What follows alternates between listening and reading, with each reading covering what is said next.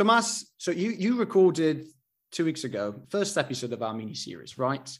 You interviewed Yep. Professor Tomi Mäkelä talking about cancer. Now, ask me why I think this episode will be better than the previous one. Why do you think this episode will be better than the previous one? Well, because this episode will, will be about treatments, and I like treatments. This episode will give us some optimism. So let's get ready for treatments. The science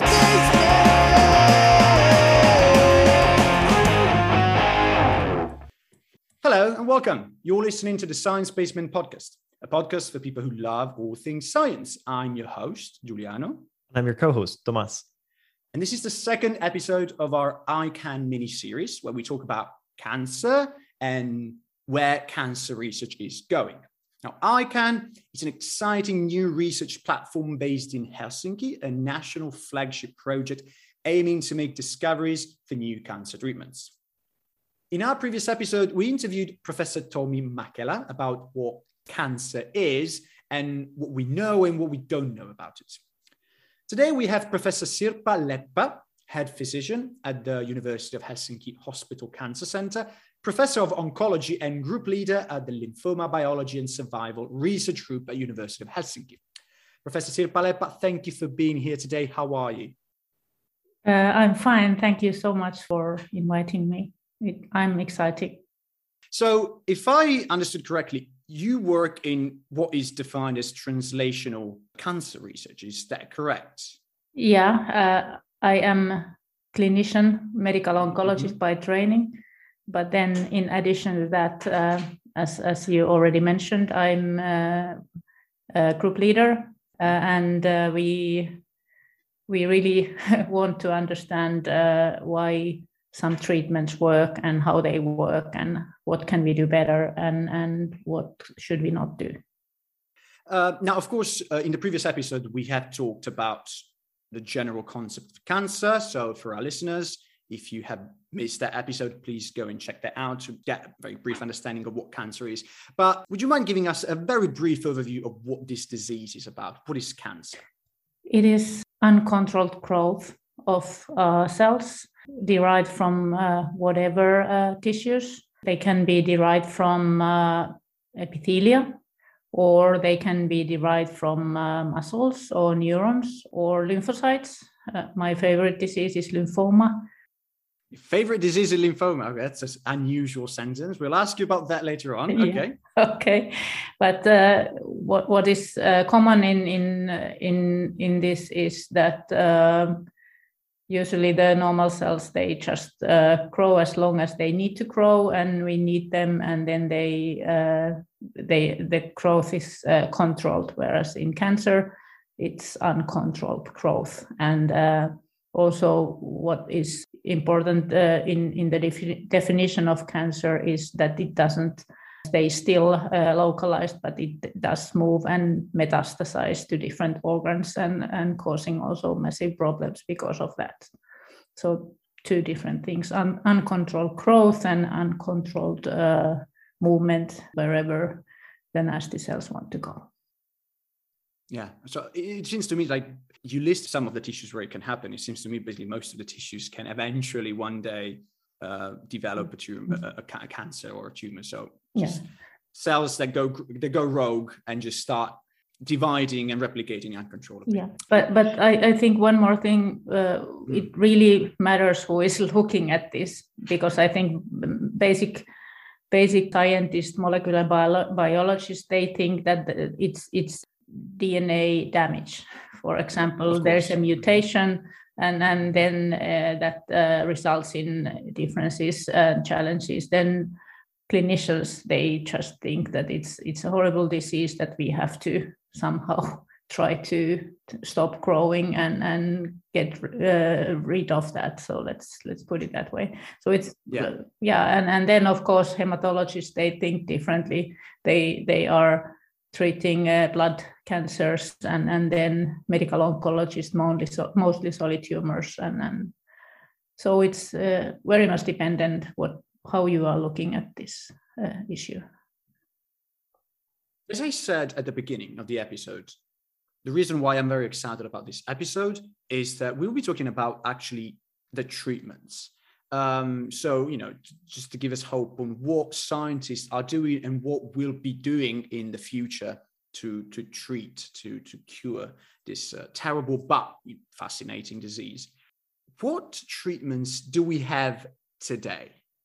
Uh, yeah, we have uh, and have had for a very long time, of course, surgery. It's mm-hmm. one of the most important. Uh, so just treatment. removing the tumor with a knife, yes, basically. Okay. That's what it is.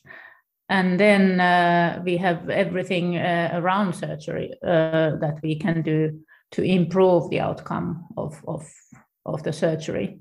For example, radiotherapy.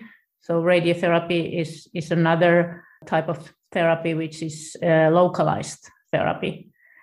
Uh, and that can be given uh, uh, alone as such, or or it can be given after surgery, or it even can can be given before surgery.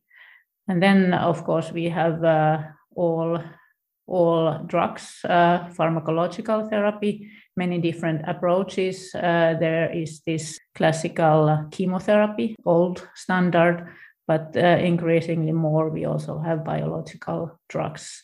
Some of them are very well targeting and, and targeting cancer cells. Some of them actually don't uh, target cancer cells but even for example just boost uh, our immune system to work better. So the, it's it's actually very exciting and, and new new drugs uh, approved every year in in different cancer areas. Silly silly question, but I mean we've heard about chemotherapy nowadays like relatively often, but how how did we come up with with that? Like it's not it's not mm. often that we think of like it, it's a weird disease and how to treat it sounds like a yeah complicated solution to to come up with with that at least. yeah not not a silly question at all. I actually tell this story to medical students because just i think it's an exci- exciting piece of history uh, how chemotherapy was originally invented comes uh, go, goes back to second world war. So it's actually not so old. Surgery and radiotherapy are older. Chemotherapy uh, uh, the first observation that chemotherapy might might be useful was was because uh, of Second World War in in Italy uh, in Bari. Uh, there was a ship where uh, they they had stored chemical weapons, which was not not allowed. But anyway, they had it there. Then there was an explosion and uh, what happened was that many, many hundreds of, of, of soldiers died because of that. And when uh, then it was examined what ha- actually happened, it was noticed that uh, the lymph nodes of those soldiers, soldiers had uh, gone necrosis. So, and, and really uh, shrinked in size and that then uh, probably ring a bell for some investigators and they thought we should try to to test this uh, agent uh, for uh, patients with lymphomas. And and then they did that uh, and it worked. And, and so was the first chemotherapeutic agent discovered for lymphoma patients. And actually lymphoma patient then later on cured by using that drug so I think it's, of course, it's it was an accident, but somehow uh, there were also good consequences because of that. Yeah, one of the one of the few cases when a, a terrible event in war, which is terrible itself, actually eventually ended up in a in a in a in a in an interesting and useful discovery. Yes, uh, then of course, then there are many many different chemotherapeutic agents nowadays, but the, the they the whole point uh, with those are that they they are directed to to dividing cells. So how they usually work is is that the, the action is is to uh, to to stop uh, cells to divide. So it, it causes DNA damage and, and and results in that the the cell is no longer capable of dividing. And well, now that you mentioned these uh, these treatments that, like, that we're using now, like they seem to be pretty pretty good in many cases and they stop the cell cycle from happening and that kind of controls the growth of some tumors. But what are the limitations that these these treatments have? Like in some some cancers seem to be uh, seem to have like a very good survival rates um, but what's what's missing from uh, from the treatments that we have now?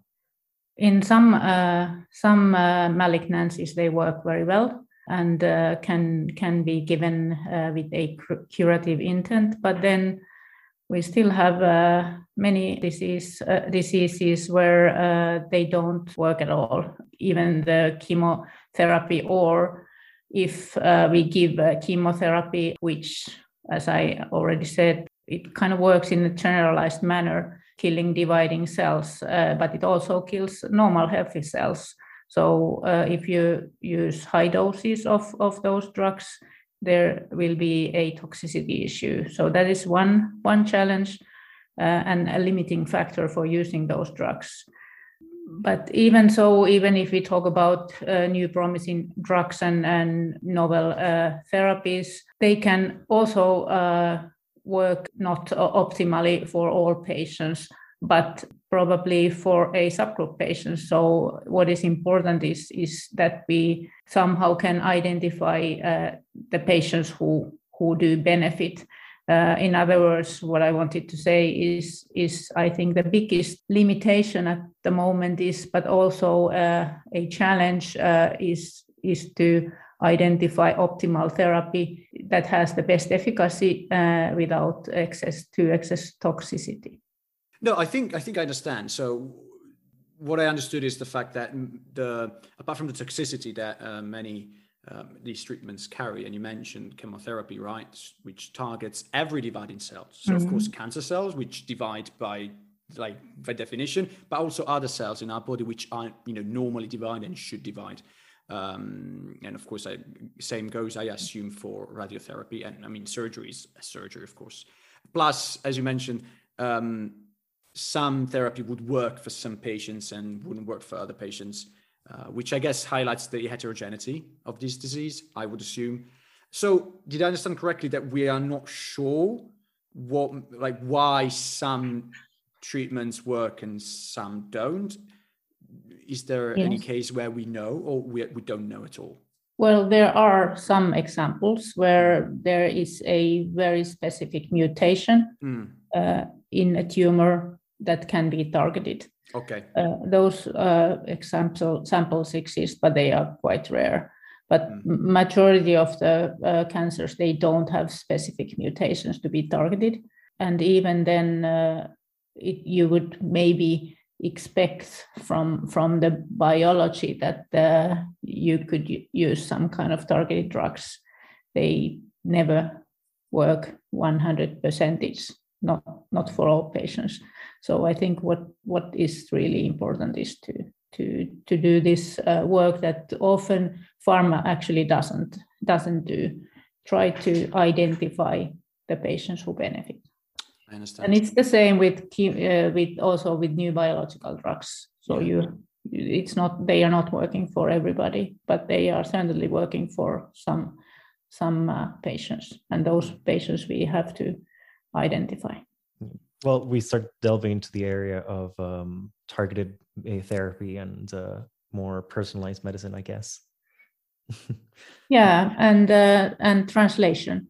I think this is all translation because that is uh, there to help help to to kind of pick up pick up the right uh, tools uh, and and take them to the clinic. So that I think is also what uh, what probably we should talk about here today.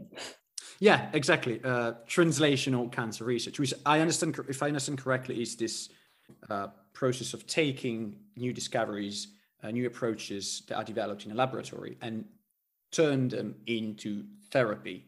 Did I understand correctly? Yes. Yeah, uh, it is uh, really about taking, uh, having a scientific discovery in the laboratory and, and taking that discovery to the clinic and, and translate uh, this discovery into the information uh, that can can move therapies forward. That's what I think it is.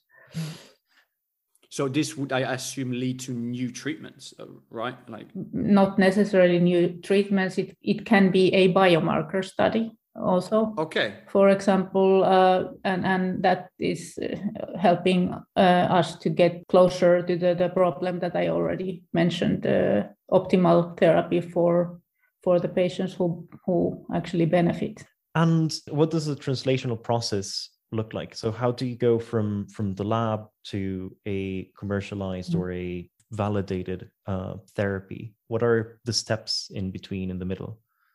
Well, if I just go one step back and and uh, think about it, when uh, the when there is a basic uh, research researcher, he or she is looking at the questions related to how cancer cell works or or what is happening in, in inside cell.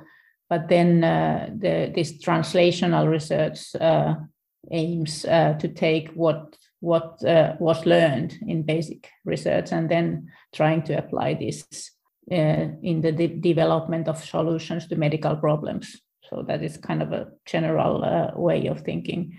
But there, then, in order to do that, you you have to, to go to the step further and and start to study the efficacy and, and also uh, adverse events uh, in, in humans. Uh, and that is what the clinical trials are for.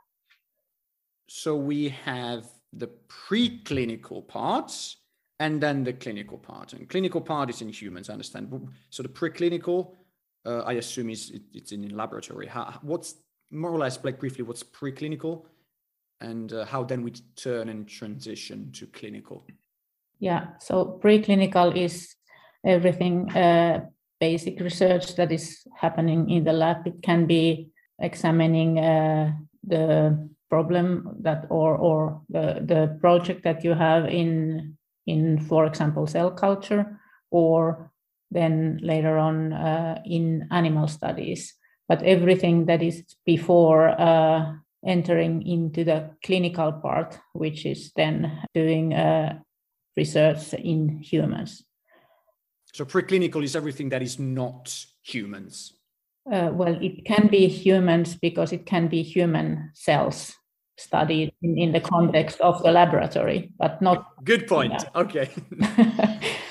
okay, so can we say that preclinical is everything that does not involve patients? Yes, that we can say. Okay. Yes. Okay.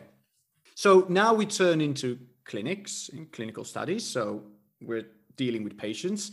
How does that work? How do clinical trials work and how do you get mm. into it? So when you have a package, a preclinical package ready to, to be uh, then asked this question, uh, what, what happens when you use, use the drug uh, in, in patients, you will have to ask permission or make, make a proposal, which is then uh, analyzed uh, or, or uh, addressed in ethics committee. So it has to be ethically adequate study. That is very important, and that also is is coming from uh, Second World War uh, and why and all these uh, rules and regulations that I I think they are very very important. and they, I mean, you can't just grab some patients and give them the first thing you yeah, you think of, of course. That's actually sure. what was that was done in in. Yeah, uh, no, I understand. we don't want to go back there. Yeah. So you have to show to the ethical committee that you have reasons to think that this is something worth trying. Yeah. I I assume. Yeah. And and what what that includes also very detailed description uh, in writing patient. Uh, consent. So they also have to, there has to be a description of the all study procedures. What, what is what what is done for them how many times different blood tests are taken and what is given and what is the schedule and also estimated risks and uh, benefits and uh, those kind of things but from the bureaucracy point of view it's the ethics committee who is is then giving permission to go on and then there is medical agency, that's the other part, who is then estimating the the investigational medicinal product, whether it's okay and, and what are all the different procedures that are related to this uh, medicinal product and whether it is okay to to start the trial. Then uh, comes the clinical trial part.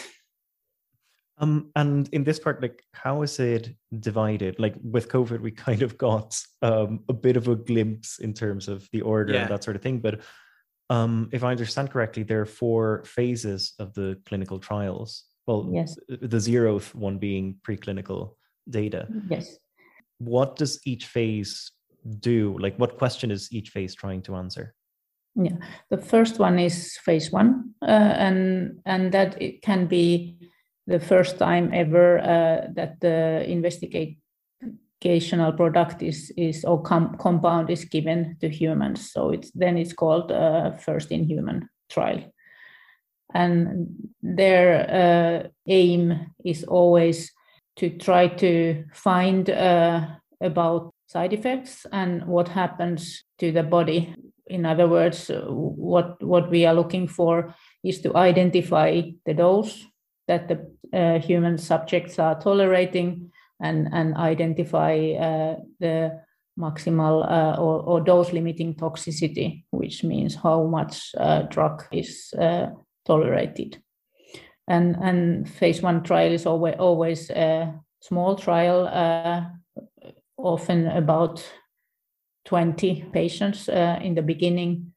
And if then uh, nothing too harmful uh, is found, then this dose that has, has been determined can be explored further in, in a subsequent phase two trial.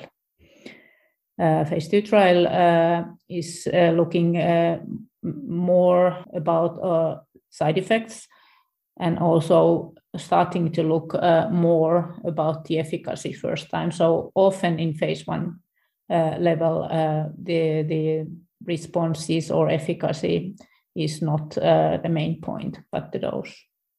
But then, if then at the phase two level, the, the, the adverse events are not too uh, difficult and there starts to be some uh, uh, responses, then the most important from the marketing point of view is the phase three level, where it's often or almost should be uh, com- comparing uh, this new compound to the standard of care. And, and there, uh, what is done is, is that is often done in, in a randomized fashion do you know what is a randomized trial or what, what does the random randomization mean? If I remember correctly, randomized trial would be uh, the case where the patient does not know uh, whether they're taking the treatment or the placebo, whether there is a placebo. And a double blind uh, randomization means that not even the physician knows what drug they are giving to the patient, but only the researchers uh, upstream. Yeah. Did I get it right? Yeah, the not exactly. Uh, the randomized you can be it can be open open randomized so both uh, the patient and doctor knows but but okay. but but they cannot decide so it's Ah, like a there you go. lottery uh, Mm, mm, uh, mm, mm. but then if it's placebo controlled and if, Mhm. if it's double blinded then Mhm. nobody knows except uh, Okay. somebody, but not the doctor or, or the, the patient. But uh, phase phase three trials often include several hundred, even thousand patients, and and there are there. It's important to do like power calculations and expectations uh, uh, during the uh, trial design. That how many, uh, how big difference is expected to be seen and then calculate the number of patients that they needed to show that difference. So it's actually a lot of statistics that are required there and expectations that then have to be proven uh, right or wrong. So it, tell me if I got it right. So we have, of course, phase zero, which is the pre- preclinical that you mentioned already, so not in patients. Then we have phase one, which, as far as I understood, checks mostly the safety Dose, Of the yeah, drug, so- and dose, Yeah. toler- uh, maximal tolerated and dose, dose. yes, maximal, yeah. And then you have phase two, which is still looking at side effects, but also looks at the actual a little bit look starting to look at the response. At the response, so the expected effect. And then you have phase three, which is basically a larger scale of phase two, seems to me, because you said it's bigger and. But it is comparing uh, to the standard of care. Ah, of, of course, because phase two is compared to nothing. Often, often, uh, sometimes you can do also small randomized phase twos, but, but okay. the, the real randomization is at the level of okay. phase three. So phase two answers, does it do at all what we were expecting? In phase three answers the question, is it better than the treatments we already yes. have? Did I understand yeah, correctly? Um, Excellent. And then there is one more uh, level. So there is phase four, and that is after the drug has been approved. It has already shown efficacy and it has been uh, uh, licensed. And at that level, post marketing level, uh, the trial uh, aims uh, to find out, uh, of course, more about the side effects when more patients are treated and safety, and then potential long term risks and benefits. And then how does it work in in uh, let's say almost like a routine clinical practice? And there are examples uh, where uh, originally approved uh, drug actually has been withdrawn because it didn't then in long longer term uh, follow up show enough efficacy so not necessarily for drug passes phase three, not necessarily it means that he's 100% successful then. Or it, it can be some, it can be given some kind of conditional approval mm. and then it can okay. be withdrawn. And this is very challenging, all this step. If we go back to the lab and think how many compounds are tested, it can be thousands. And then uh, among those thousands, only a few enter uh, into the phase one trial level. And then I actually looked at this a little bit from the literature, and uh, it's very much dependent where you look look this for, but it's at least based on on some sources, it was three to to four percentages uh, from from the compounds that are tested at phase one level that actually enter to the marketing. Oh wow! So it's very small. Okay, so like three to four percent. Mm. But then, uh, if we then do it in, in, a better way and use these mm-hmm. biomarkers that we already mm-hmm. discussed, mm-hmm. so more yeah. uh, include translation, then it, the, the percentage of the uh, the success rate is much better. It it comes up to twenty percentage. And now that you've mentioned these these approaches, like what what are you testing in uh, in in ICAN and like what are new approaches that are that you're trying to translate into into the clinic? ICAN, uh, as it is it is called, uh, also kind of precision medicine approach. So I think at least how I see it is to to try to to provide uh, more understanding, uh, particularly that uh, biomarker level. What what is uh, and, and that is re- related to profiling profiling different tumors and and trying to identify then from those tumors of course more uh, and, and new targeted vulnerabilities let's put it that way or or then identify something that has not yet been discovered by because it's broad profiling at the level of uh, mutations at the level of uh, gene expression and also at the level of tumor microenvironment. So that is one of the main goals. But it's also a lot of other things, trying to to take uh, patients' uh, wishes uh, into account and trying to then make these uh, discoveries uh, to the benefit of the patient. So it is a translational approach, a big one just to understand, uh, because you mentioned the word, this word often, biomarker. Uh, so did I understand correctly? What you're looking at is specific features, some specific flags, molecular flag that identify that very specific tumor. Is did I understand correctly? Yeah, it can be to identify tumors or identify uh, genomic or or tumor microenvironmental or whatever, whatever uh, aberrations that there mm-hmm. are mm-hmm. that are somehow um, guiding us to target therapies uh, better.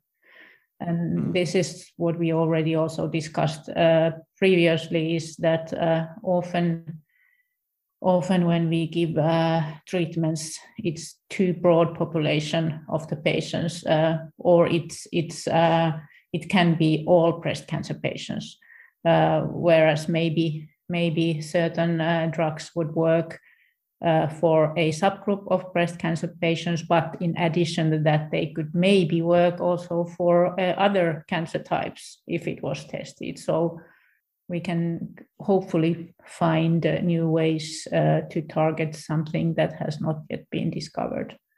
Quite traditionally, uh, uh when when new cancer uh, treatments are developed, they are very much like uh, thought, okay, breast cancer, and that's it, instead of looking broader.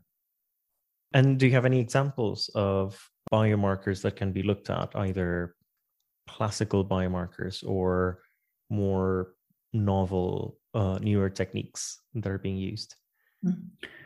Well, one very good classical biomarker uh, has been uh, HER2 protein, uh, which is on on uh, breast cancer cells, and uh, and it used to be if a patient had a breast cancer which was HER2 positive, it used to be bad prognosis for the patient. But since since the Herceptin trastuzumab, which is the HER2 targeting antibody, was discovered and started to use, uh, then it actually changed changed the prognosis for those patients. So they are no longer having bad prognosis or among the worst.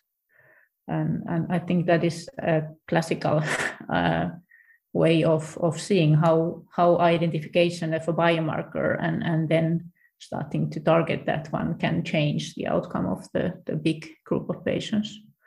Uh, so that is molecular. But then there are other other type of uh, ways also to to look at this.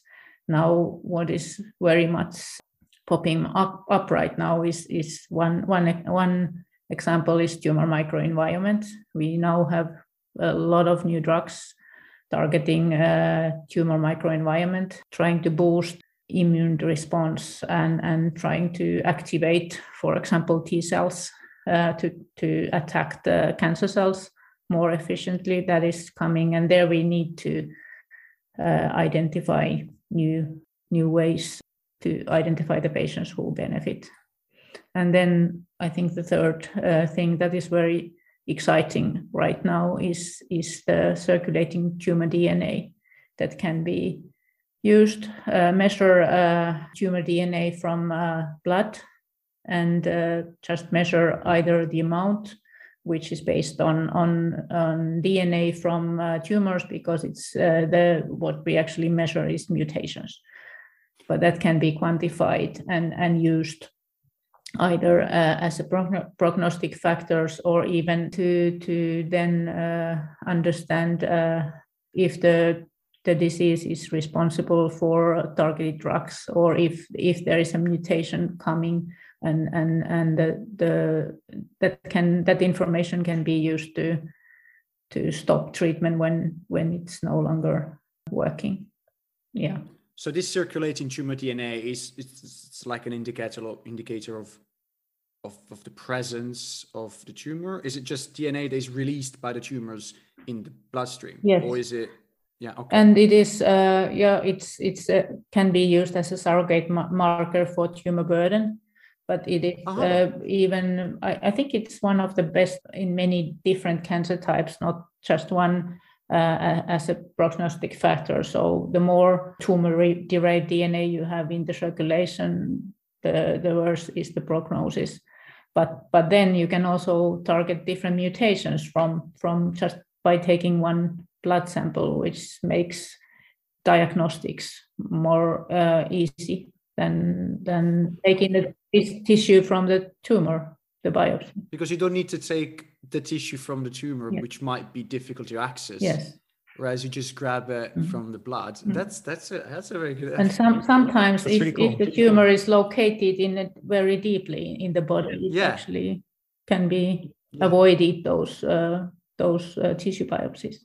That's that's that's like very fascinating news. So well, now we would really ask, like, really be interested in knowing what are you specifically working on? Well, I am a lymphoma physician.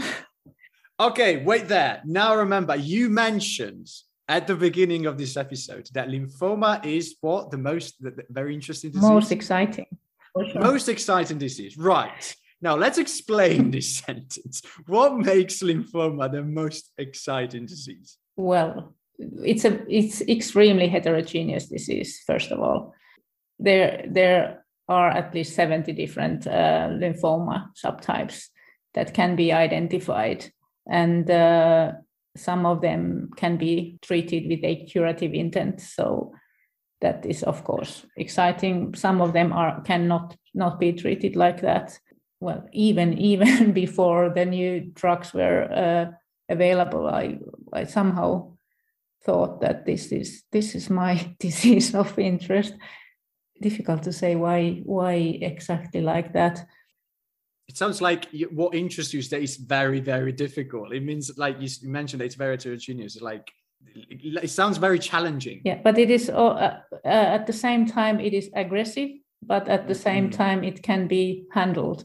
So Okay. and and then just to to to see how how sick the patients are when they start therapy and and then how grateful they are when you actually see them uh, or make the the drugs to work and now now this uh, these lymphomas we are really experiencing exciting times because there are so many novel drugs that can be targeted for example, if you have heard about CAR T cell therapy, those are now available for lymphomas as well as bispecific antibodies. So there are a lot of lot of things that is right now ongoing. Uh, okay, now we can allow you to finish your sentence and what you're working on. Thank you for to explain to us your in, academic interest in the disease. So, lymphomas, what are you doing about it? We are treating the patients in clinical trials and we do this together uh, with our Nordic colleagues. So it's an international collaboration. And then we do, and it's an investigator initiated trial, which is a little bit different from company sponsored trials. So we treat the patients, we collect all biological material that we can imagine. So tumor tissue, and then this uh, blood, these blood samples, and then all all possible clinical information that we can uh, imagine. And then we go to the lab and and then we analyze those tissues. We carefully look at the tumor but now uh, as i already mentioned this circulating tumor dna we also measure that one. And then we correlate the findings with the with the clinical data both uh, adverse events and uh, then uh, responses, uh, follow-up data. And then we learn a lot uh, about what, what is, for example, the molecular profile for the patients who are, are cured with these drugs or who are not. And then we can go back and, and, and back to the clinics again and, and do another trial and target the therapy better than the first time. So we actually are going a circle back and forth, clinic, laboratory, clinic, and and uh, learning in that way. Did I get this straight? So you first, um, so you have patients with, uh, with of course, with um, with lymphomas, uh, and you get biological samples of all sorts from them, and then you treat them and then after seeing who recovers so with the patients you, see which patients are sensitive to drug and which patients are not then you look at the samples and you try to figure out what molecular signature defines the ones that did recover and the ones that didn't and you use that to improve um, the treatment in the successive. Okay. Then we design a second trial based on what you learned yes as an example uh, our in our previous clinical trial, we we have now identified that this circulating tumor DNA tumor burden matters for the patients. And now the next uh, step after working in the laboratory for a few years is to go back and, and use this information and uh, stratify the patients or, or, or ask this question is it really meaningful if we treat those patients uh, differently.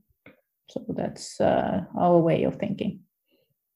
Um, and just kind of to to finish off i i was wondering like what you, you mentioned how interesting how interested you are in in lymphoma and you mentioned this like novel technique.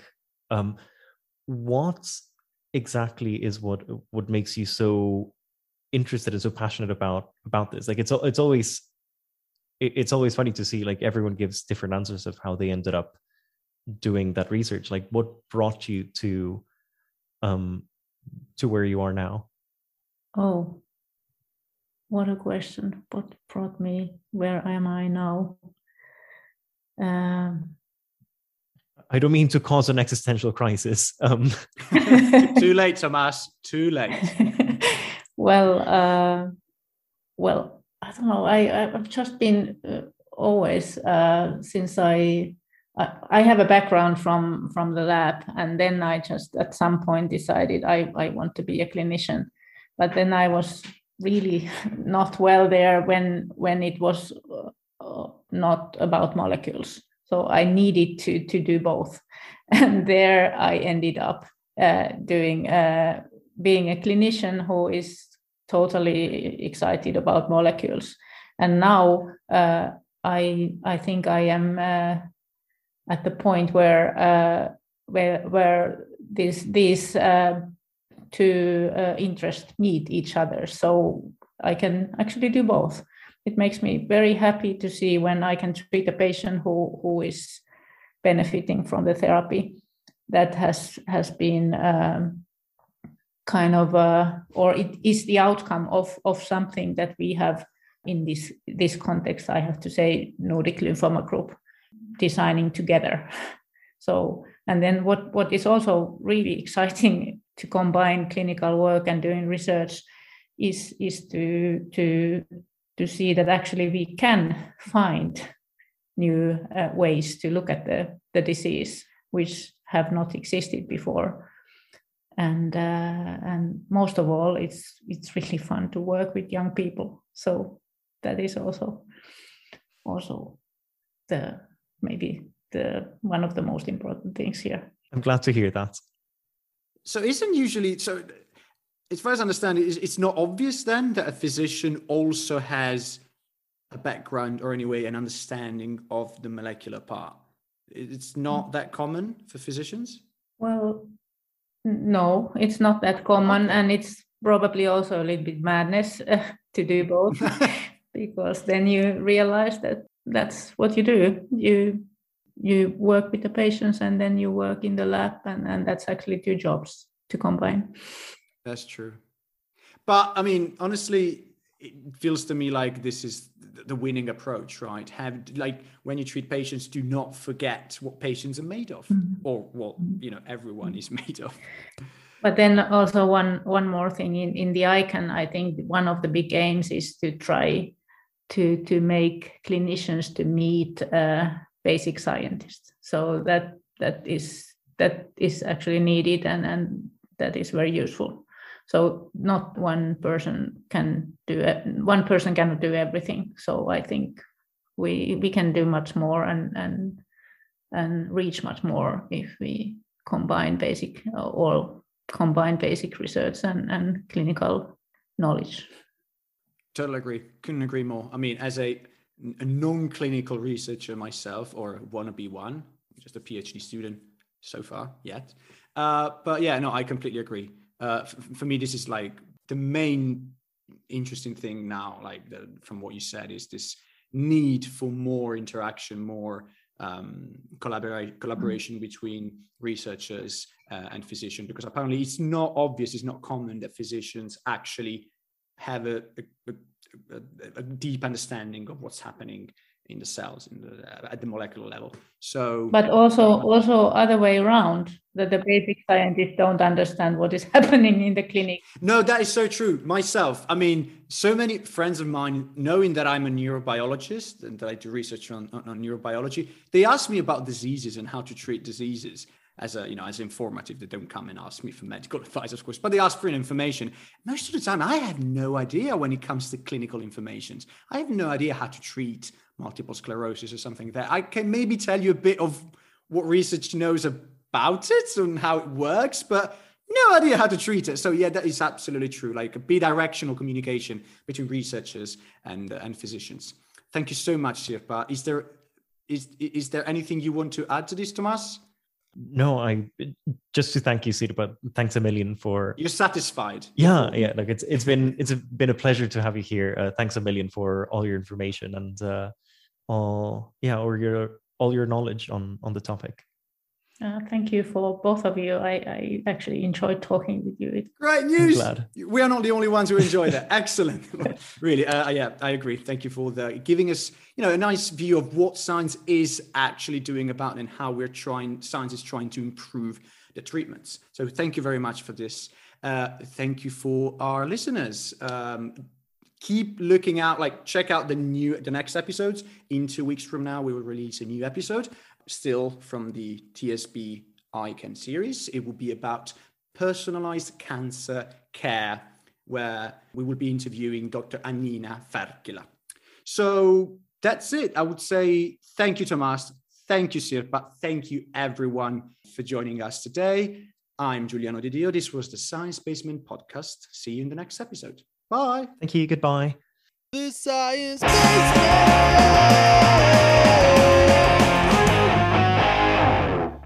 If you like this episode, give it a thumbs up, rate us on the podcasting app of your choice, and don't forget to share it with your friends.